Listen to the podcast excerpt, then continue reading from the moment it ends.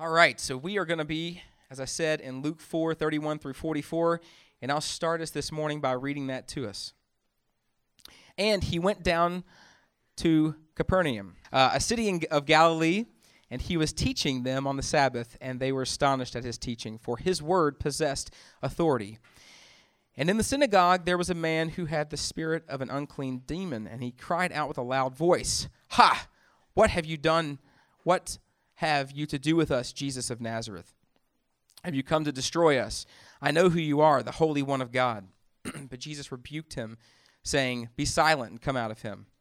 And when the demon had thrown him on the, uh, down in the midst, he came out of him, having done him no harm.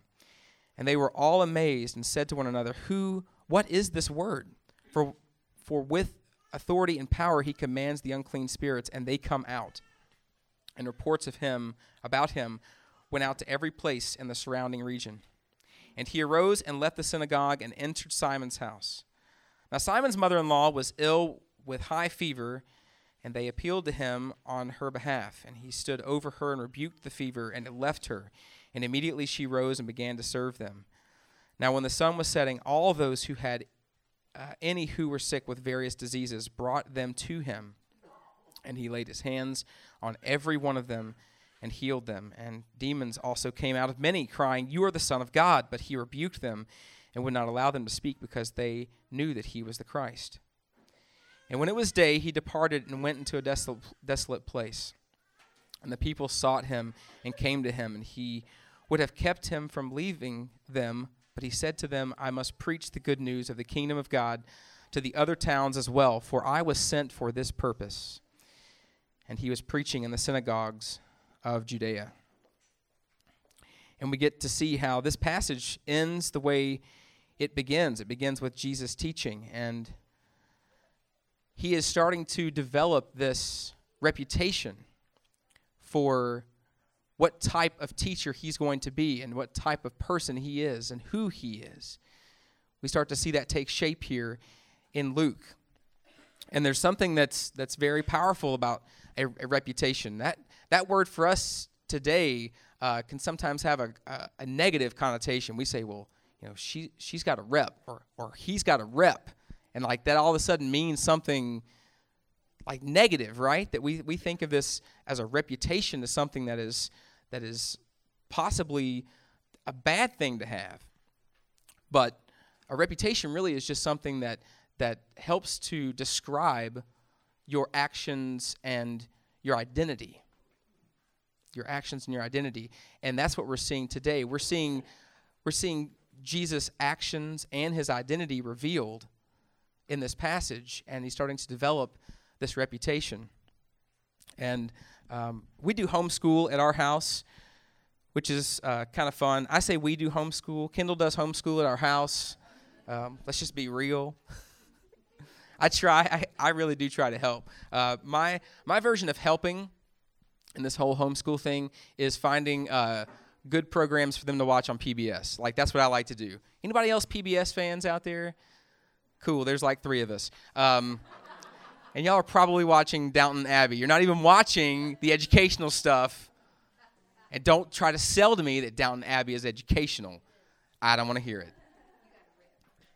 you, that's right so that's my that's my uh, contribution to the homeschooling thing. I'm, fi- I'm finding things on PBS for the kids to watch, um, and they like it because they get to watch TV and it's fun. And you know, it is an interesting way of learning. Okay, so just give me a break.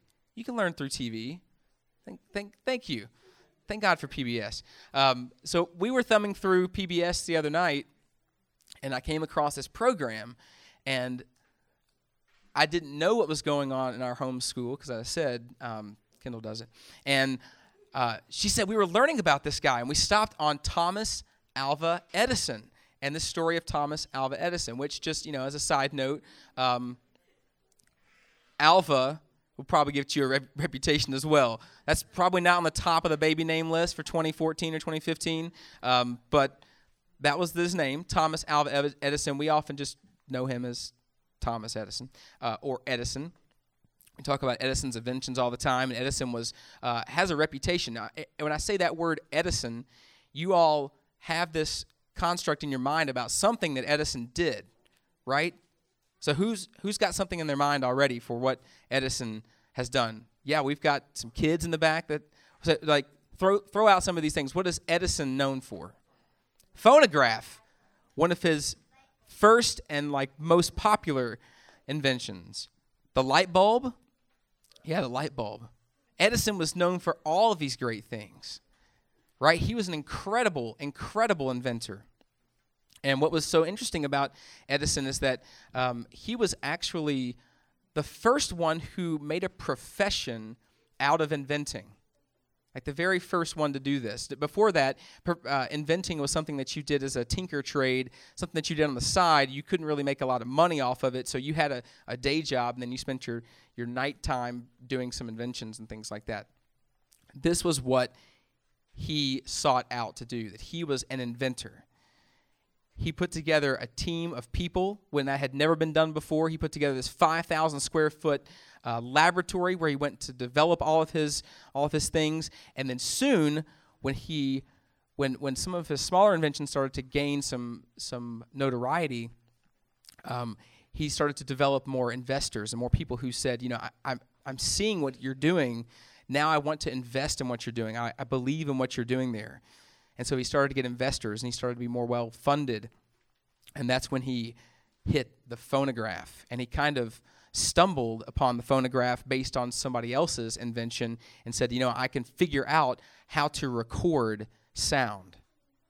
It's incredible to think that there was a time before now. We're recording sound this morning on a, on a little device that's this big and it's digital and it's very cool. This was a was a rather big device that he's recording sound to and he invented this, which then spawned other inventions and the way that it just changed and shaped people's minds. But in all of these things, Edison would have to go out and and display these inventions, right? He had to go out and tell people about all these inventions that he made, and he started to develop this reputation through news media and through uh, these exhibitions that he would have. And a lot of his time was spent just going out and showing these miraculous things to people and creating i mean were, it was creating awe it was creating a, a, like a fever of, of, of people that were excited about this new technology that was coming out but that wasn't what edison really was into all those things that edison um, had to do as a part of his inventions to, to keep kind of keep the machine going if you will um, wasn't really what made him tick. What made him tick was he was a problem solver. He was wired, he was hardwired to solve problems. And he would even say in interviews that he wasn't very smart, that he didn't have this incredible education, this, this awesome upbringing. He didn't go through um, all the top Ivy League schools, and he, he just wasn't a mathematically brilliant man. He was just a problem solver. The way he was hardwired, he figured things out and was solving problems. And even after a lot of his notoriety, if you will, um, people were still expecting, you know, the next great thing from Edison. All he wanted to do was go back to doing what he was hardwired to do, which was solving those problems, right? Which that, that became his, that really was his identity was was to be a problem solver. So as as he gets older later in life, and as he he tries to solve other problems that aren't maybe as attractive, they don't get the the uh, the notoriety that things like the phonograph and the light bulb got. He felt, as as his wife would say, and as his peers would say, he he even started to um, to have a joy inside of him that he didn't have during the phonograph and during the light bulb and during that time when it, where the fame and the notoriety took him away from what his real identity was.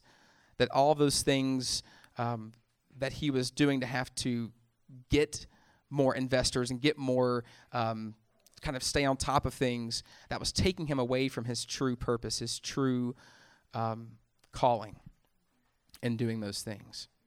And he developed this this reputation for being um, an incredible uh, visionary, uh, an incredible showman.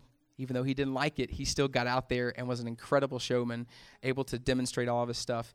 Um, but what he really, the way he was really hardwired was to be this problem solver. And as I read through the passage uh, and and was studying on this, you know, I was I was drawn to kind of the middle of this passage uh, more than the the first and the last part of it. Right? There was something that was just kind of like the people who were intrigued by Edison who really loved to see what he was going to do next and they loved to come and, and see the phonograph in use. They wanted to come and see this light bulb that burned for longer than than a couple of minutes or an hour, which is what a lot of the other uh, light bulbs had been designed to do before that. They wanted to see this thing. You know, there's something about these miracles that Jesus is performing that we that we read about this morning that's attractive. We just we we are we are kind of hardwired to to want to to want to have a sign, to want to have this like this we want to feel and we want to touch it and we want to see it and we we we are drawn to this kind of power, if you will, these signs of the miraculous. And um, I think that's a good place for us to spend some time today. But it's I'm gonna I'm gonna let the um, the end of this message out now, so that this is the point: is that um, the way this passage ends and the way this passage begins through Jesus' teaching is why he came, and it's something that that that is uh, reiterated here at the end of the passage, where it says, "I must preach the good news of the kingdom of God to the other towns as well, for I was sent for this purpose." He was sent for this purpose. Now, that's not to discount or discredit any of the other things that Jesus does when he's on earth. Healing was certainly a big part of his ministry. Uh, miracles were also uh, important to his ministry. But as we're going to learn today, those things, the miracles, the healing, those things are actually a just a foreshadowing of the amazing things that Christ would do for us. That God was on a mission to do for us that really those things are just a shadow of, of the greatness of God. So let's look at this first way that we describe Jesus uh, and his reputation, the way that Jesus became known. And that's as a teacher. And so it says here at the, at the beginning of our, of our passage this morning that as he's in Galilee and he was teaching them on the Sabbath, that they were astonished at his teachings because his word possessed authority. So we're starting to see Jesus as this teacher whose word has authority. And this has got to be very new and very interesting to the people of this day because um, it was very different from what they had experienced. When, when they were used to being taught, they were taught by these Pharisees who were in many ways just regurgitating a lot of the things that their teachers had said to them. So they're kind of um, they're getting the word um, taught to them in a way that even is a little uh, heady, right? It's a little uh, maybe even above above their um, their comprehension level, and it's also coming kind of secondhand. So they're they're teaching the way that their teachers taught them, and then comes along Jesus, and Jesus speaks with authority. And why? Because he's the Son of God. And now you have the author teaching you. So, so different from anything else that they had experienced to date. Now we have we have an author in the room. Where's Miss Eileen? She's in the back there. Miss Eileen. I could read one of Miss Eileen's books, and I'll just be honest, I haven't read one of Miss Eileen's books. Uh, but if I did, if I read one of Miss Eileen's books, um, I could probably give you a pretty good report from from one of Miss Eileen's books. But if she stood up here as the author and spoke about her work and talked about these characters and talked about this storyline and talked about this plot. She would speak in a way that has much greater authority than I ever could because she's the author of this story, the author of this these characters, the author the author of this entire um, storyline. And that's what we get to see with this teacher and Jesus. That this was not just another rabbi. This was not just another teacher in a synagogue. they were astonished because they're hearing the author speak the word. They're hearing, they're hearing it from the source. They're hearing it from, pardon the expression, the horse's mouth, which is an awful expression. Like, why would you want anything from the horse's mouth? That's, that's, not, that's not a good thing. Um, but you guys can understand that, what that, what that means to hear it directly from the source. And this is astonishing to them. This is amazing that they're able to hear this from them, from him. And this was the word of God. And it's re, it's it's reinforced here in 2 John chapter 1 verse 9. And I'll read that for us. It says, Everyone who goes on ahead and does not abide in the teaching of Christ does not have God. Whoever abides in the teaching has both the Father and the Son. So we're seeing that reinforced through this passage in Second John that this teaching that Christ is giving um, allows us to be able to see the heart of our Father and the Son. That He is teaching with authority because He is the authority. It's pretty powerful when you're able to have the author of Scripture among you teaching, and we can see how astonishing it was. And while he's in the synagogue here, um, he does what is recorded as uh, his the first recorded healing in Luke. Now, it's not to say that it is the very first healing or very first miracle that Jesus does, but it is the first recorded miracle that we see in the book of Luke. And um, it's pretty amazing. We'll go there now, and it says, In the synagogue there was a man who had a spirit of an unclean demon, and he cried out with a loud voice, Ha! What have you done, or what have you to do with us, Jesus of Nazareth? Have you come to destroy us? I know who you are, the Holy One of God. But Jesus rebuked him, saying, Be silent and come out of him. And when the demon had thrown him down in their midst, he came out of him, having done him no harm. And they were all amazed and said to one another, What is this word? For with authority and power he commands the unclean spirits, and they come out.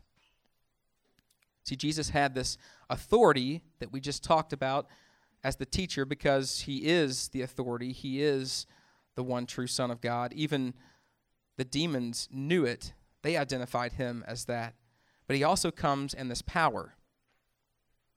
So Jesus has this power that is that is palpable. People knew that he had this power because no one had ever done the things that Jesus was doing in front of them.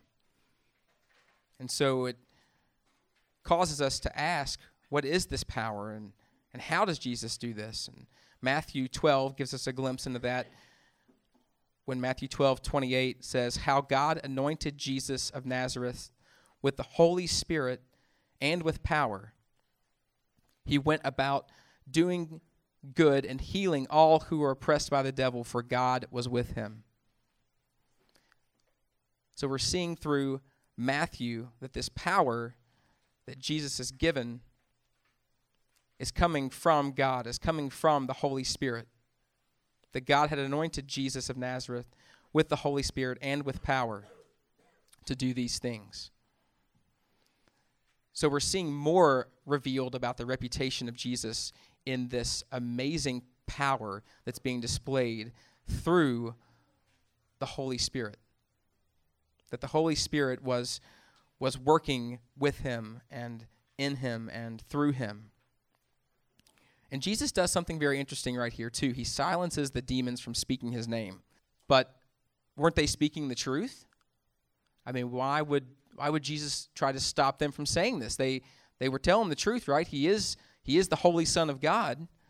Well, of course, well, they knew him well. It says in James 2:19 that you believe that God is one, and you do well, but even the demons believe, and they shudder. And they were certainly shuddering at this because they knew who he was. But they weren't trying to help Jesus spread the gospel, right? They weren't they weren't there saying, "Hey guys, look, it's him." Like that's not their motive in all of this. That's not what the demons are trying to do. They're not trying to help him in any way. On the contrary, they're trying to thwart his plan. See, there was a timing for God, and God is a God who is on time in everything that he does. In every miracle that he performs, in every way that he works, he works on time. And we're seeing here that Jesus was not going to let these demons thwart his plan, that he shut them up in that moment and said, Be silent. And so he was even in control of, of that message and how he revealed himself because God reveals himself in a place and in a way that's on his own terms. And that is something that we can we can see through today's scripture and and throughout scripture that God is an on-time God and he does things on his own terms. The other thing that we're starting to see here too, so we've seen that Jesus has th- this reputation for being a teacher, this reputation for being a healer, but we're also seeing Jesus as a missionary. It's kind of interesting to think about Jesus as a missionary, isn't it? That he is he's traveling around. So he starts this this passage that we're in this morning by traveling. Say it's saying that he went to Galilee. And then the way that the passage ends is saying that he must preach the good news of the kingdom in other towns as well. So he went on preaching in the synagogues of Judea. And so to give you some some scope for what that looks like, Galilee and Judea, this is about a 40 mile um, stretch here that he's that he's preaching in in this this one part of Luke. And uh, to put that in perspective, think about uh, the the area between the Pearl downtown and then all the way out to Texas State University. So that's quite a, a long way. Um, I mean, even for those who don't like to travel outside the loop, anybody else just like to stay inside San Antonio? Like it's like in your car, 40 miles is a bit of a journey, but Jesus doesn't have a car, right? So it's a little harder for him to get around back then. But he has this purpose in teaching and in healing and in being sent to these places. And so he's constantly moving. You know, one of the ways that we describe Jesus uh, is as Messiah, and Messiah really means sent one. So Jesus was sent. And not only was he sent from town to town, but he was also sent by God. See, God was sending Jesus long before he went to Judea that we have this, this look throughout Scripture pointing to Jesus as being a sent one. From Genesis all the way to Revelation, this entire book that we have whispers Jesus' name. That Jesus is the fulfillment of the prophecies of the Old Testament as being someone who is sent for us, sent on our behalf. So Jesus really ends up becoming a missionary incarnate, like the, the very first, the very greatest missionary that there was. And he tells us, he shows us rather, what that looks like through his own ministry and him being, him going from town to town to town and teaching this word. You see, Christ was sent to us because he was on a redemptive mission. And all of this that we see this morning, the, the, the healing that we see, um, and the casting out of demons, those things, as I mentioned before, were just a foreshadowing of what Christ really came to do for us. He came to heal us, and He did. And He healed in very practical ways. It said that of the multitudes who came to Him, He placed His hands on every one of them, each of them, healing them. Each of them healing them, one by one. And in that way, he also came for each of us. He came for all mankind, but we need to grasp, we need to get a hold of Jesus coming for me and coming for you. That he wants this personal connection with you. That he wants to know you intimately, closely. That his healing is for you individually in the same way that he healed those in that day. And that healing was this awesome way for Jesus to show in that moment that he cared for them, right? That he wanted to restore them back to health. But even that was temporary. That there was there was something miraculous. It was miraculous for Jesus to provide this healing, right? We still see this today. We believe as Christians in the miraculous power of Jesus' healing today for our bodies. He has, God has this, um, He wants us to be well, right? He has a, a respect for life because He is the author of life, He's the creator of life, right? He, he designed life itself. So when we ask for healing today, we're not asking for something that um, we shouldn't be asking for. God, um, Jesus Himself provided healing to people. But even that healing that we would pray for today and the healing that Jesus provided in that moment was a temporary healing. It wasn't an everlasting healing. None of the people that, that Jesus healed in their physical bodies remain alive today. And as much for the healing as we, we would pray for, we believe in God providing that healing, but that healing of our physical bodies is temporary all of us in this room are going to die. Our physical bodies will give out, they will die. None of us will, will get to escape that. None of us will. But Jesus offers a healing that goes beyond all of that. That is a healing that is a redemptive work with our Father that what he really does for us, what Jesus does for us, is he provides us with eternal life, a life that isn't bound to a body that will decay and will die. And when we get a hold of that, when we think about the way that Christ came that we would have eternal life in him and we accept that and we we acknowledge that, we trust in that, and we receive that that saving from him, that life begins then. Like we have this amazing ability to now rest in the redemptive, the finished work of the cross and say, we surrender. And as this part of us surrendering, we end up gaining everything. We end up gaining eternal life. That the healing that Jesus was providing in that day while it was temporary, was pointing to an eternal healing that he would have for us, an eternal life that he would give to us through his death, burial, and resurrection. That that is what all of this was pointing to. The physical healing that he offers is a picture of a restored life that he provides to us. That he came to give us the eternal. And what Jesus is doing here cannot be duplicated. There is no other way. There is no other means for salvation other than Jesus. And even the healings that he's done here cannot be duplicated. And we can try to seek all the signs and all the wonders and all the things in other places, but there will be nothing like the true healing power of Christ. It's unmatched. But still we yearn for that, right? We there's something about us that wants to that wants to see the sign. We we want to we want to put our faith in something tangible that we can we can hold on to.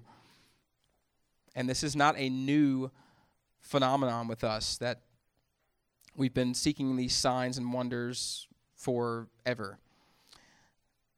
You know, even all the way back to Exodus and and uh, verse seven of uh, or chapter seven, where God is about to send Moses um, into Pharaoh's house and tell him that you're going to free my people. And he performs these miraculous signs in front of Pharaoh. The first of which is him throwing down his staff and it becoming a serpent. Well, Pharaoh says, "Well, I can I can do that. I've got magicians who can who can help with that." So he brings in these magicians and they do the same thing. Pharaoh himself thought, "I've I've got a better way. I know I can do the same things as as as your God and what he's doing. So I can replicate that." And then we see that that was going to be a pattern for Pharaoh, at least for the next couple of signs that he has. That that even when uh, Moses would turn the Nile River into blood, Pharaoh says, "Well, my my magicians can do that as well," and they also turned water into blood. It seemed. And then there were frogs that that that became as a as a plague. They were just overrunning everything. And then Pharaoh's men also created these frogs. These magicians created these frogs. And then it went beyond that, where there were gnats and locusts and all these things that Pharaoh's magicians could not do, that they did not have the power of God. And it says here in verses in, in chapter seven, verse five, it says that you'll perform many miraculous signs, but but here's when when people will recognize him as God that the Egyptians shall know that I am the Lord when I stretch out my arms and bring out the people of Israel from among them. That that's when e- the Egyptians would really know who he was. That's right.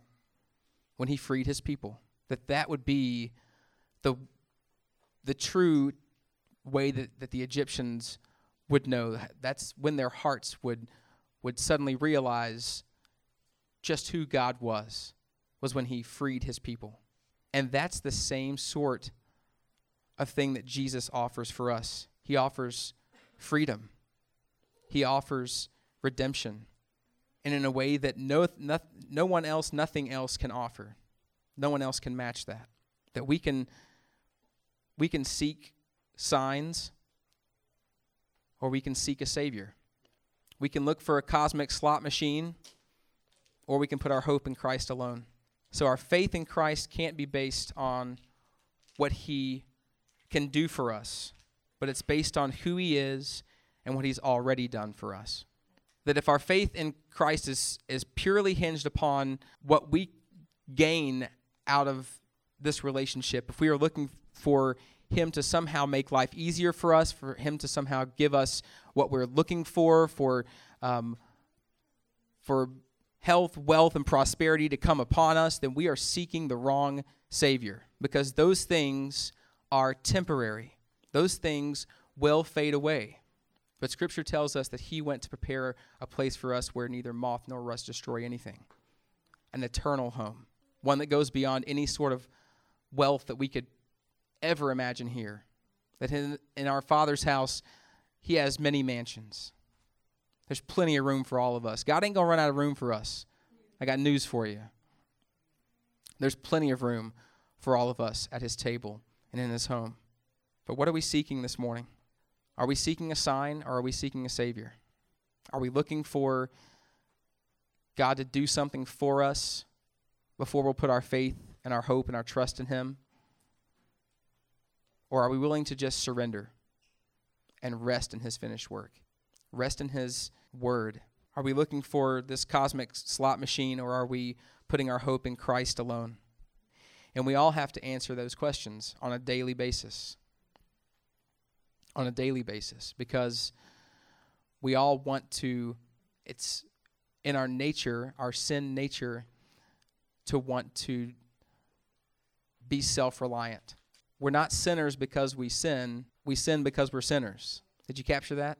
We're not sinners because of the things that we do, but rather we were born into a sin nature, and that's why we sin.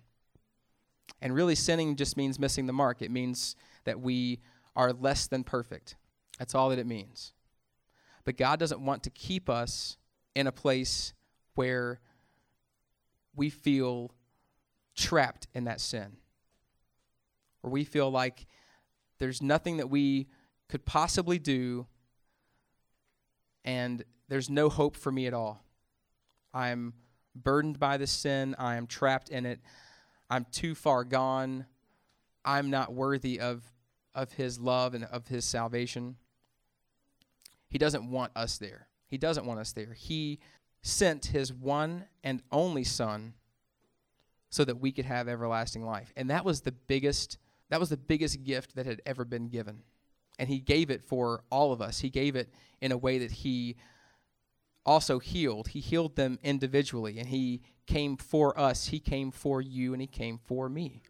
And we don't have to carry those chains of sin and of shame and of uh, guilt anymore because he's freed us of all of those on the cross. And that's why Jesus was sent. He knew that from the very beginning.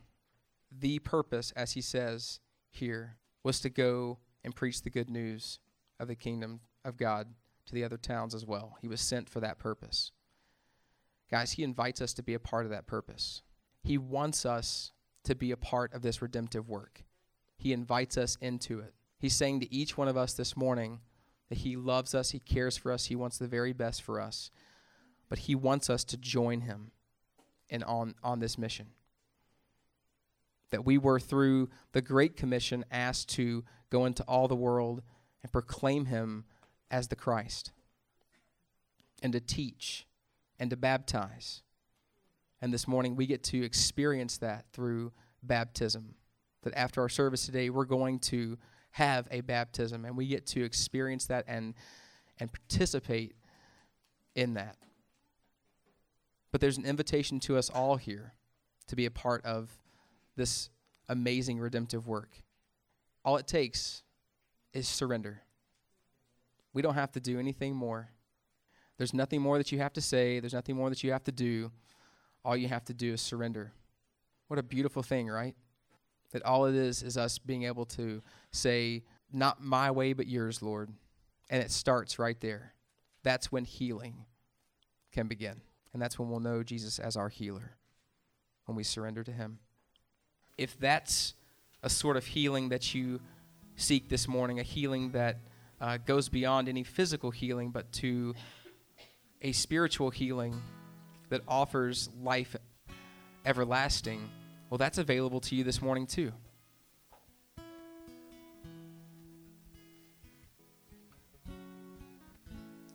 So, Father, I pray as believers who come to your table this morning, Lord, let us trust in the finished work of the cross. Let us rejoice in it.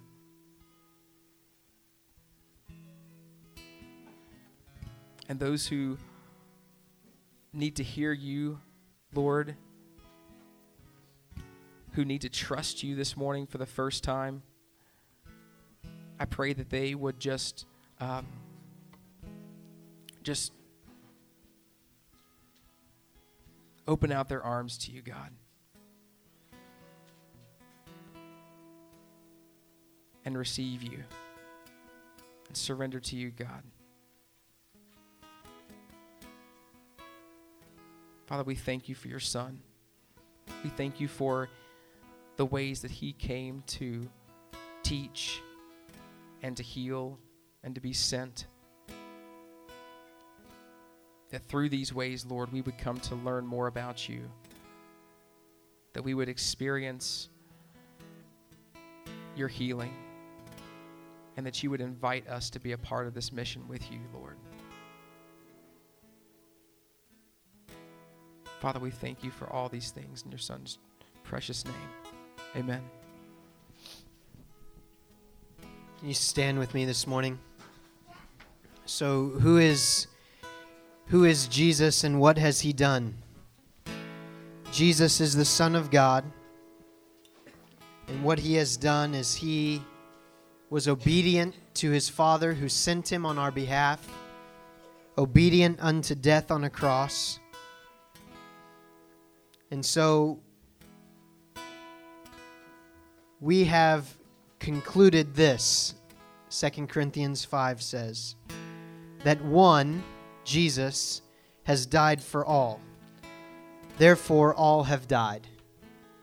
And he died for all, that those who live might no longer live for themselves, but for him who for their sake died and was raised.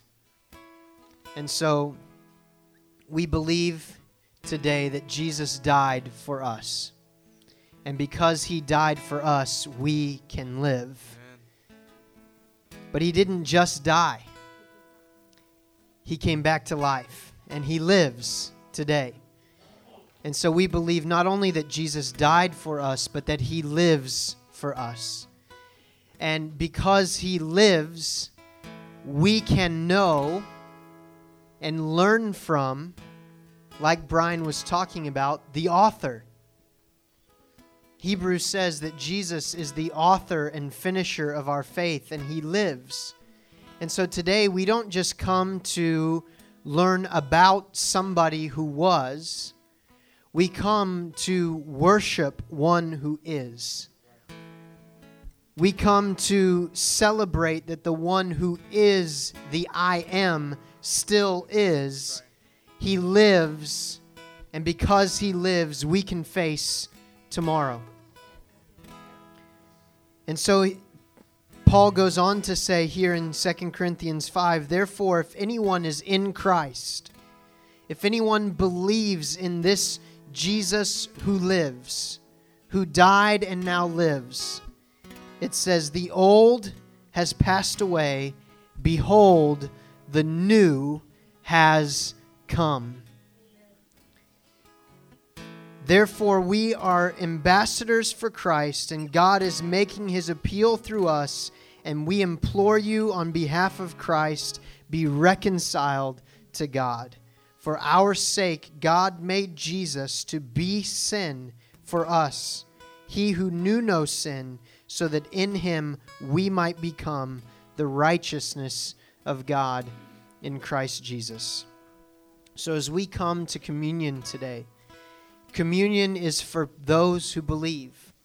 And so, if you believe that Jesus is the Christ, that He is the author of all things, that He did die for you and on your behalf, that He poured out His blood so that your sins could be forgiven, and that He came back to life so that you might also live.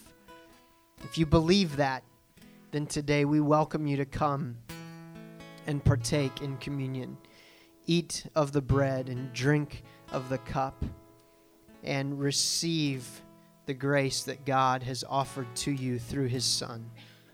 As we get ready to do that, I just want to read this prayer to you.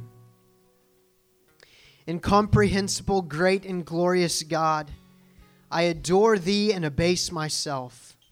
I approach thee mindful that I am less than nothing, a creature worse than nothing. My thoughts are not screened from thy gaze. My secret sins blaze in the light of thy countenance.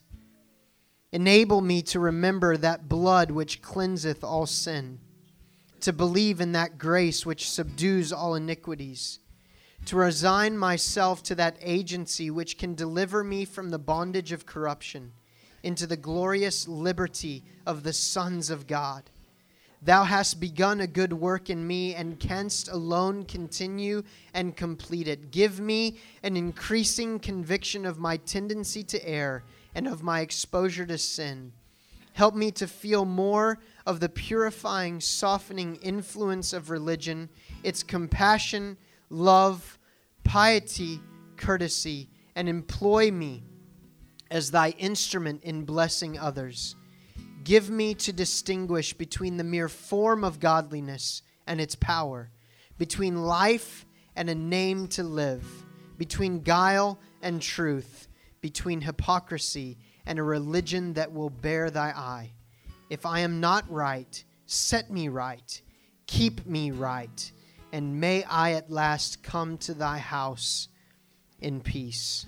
Father, we thank you for the bread and we thank you for the wine.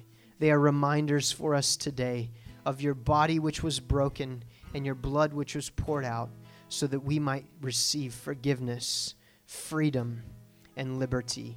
In Jesus' name, we thank you for it and we receive it with glad and thankful hearts. And all who, those who believe it said, Amen. Would you come and receive communion this morning?